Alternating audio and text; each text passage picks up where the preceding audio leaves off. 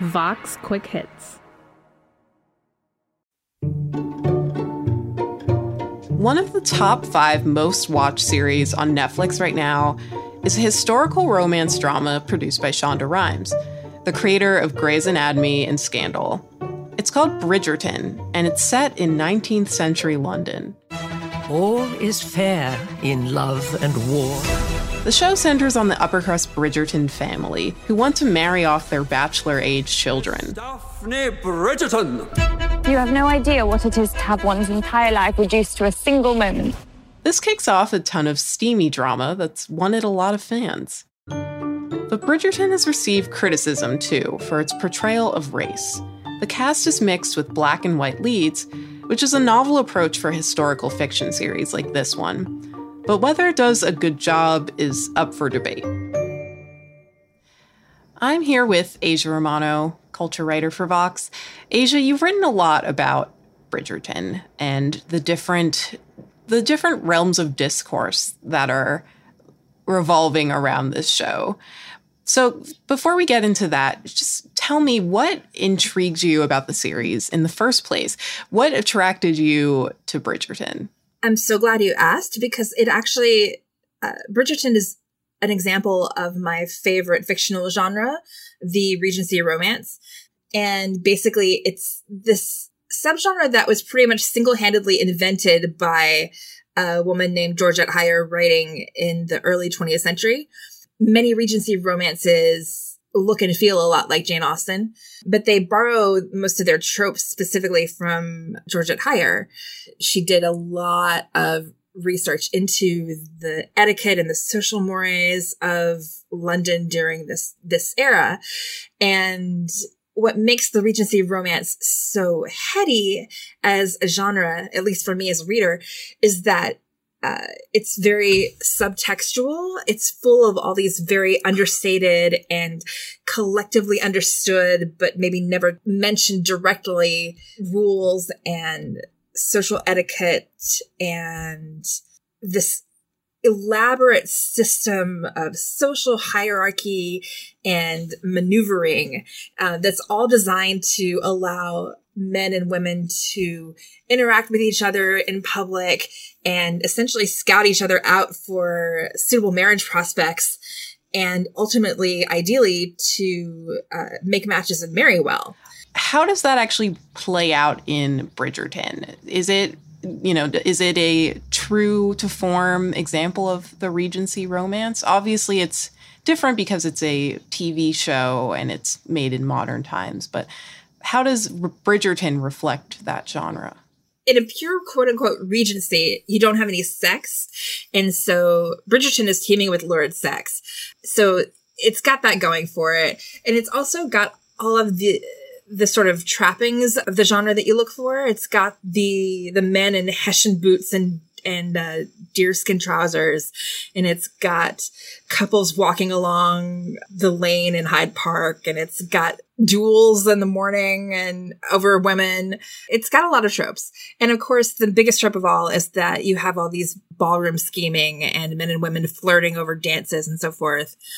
So it's got a lot of very juicy romance tropes packed into it in this very unapologetic way, which is always really refreshing to see. So obviously this show does have some markers of the historical fiction genre that it's based in, the Regency romance.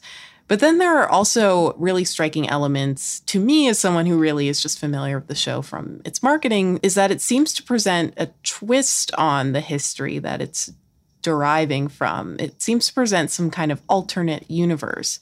Can you talk a little bit about the elements of Bridgerton that suggests that maybe this isn't the period that it seems to be? Absolutely. So I think most people looking at the marketing materials and the trailer, etc., the first thing that they notice is that there are many members of the cast, the ensemble cast, who are black and characters of color.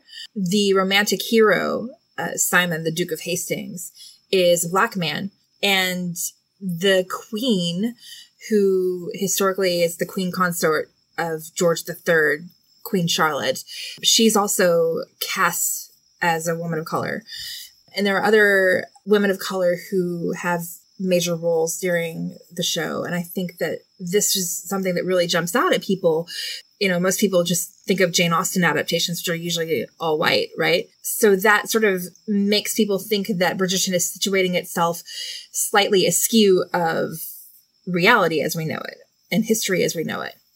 But in fact, that's not quite the case for a couple of reasons. Chief among them being that black people did exist in London in the 19th century and black people were members of the aristocracy. I mean, it was rare, but uh, there were black men who held titles and so forth, and there were black women who were members of society.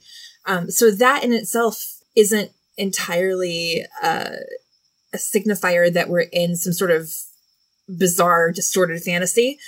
And Queen Charlotte being black actually isn't a signifier either because historically many historians now believe that she was in fact black based on the way that she was portrayed in portraits and the way that she was written about and spoken about at the time. So neither of those things, even though Bridgerton is obviously using them to signify, look, this is a fresh new take on a genre that maybe you think you know.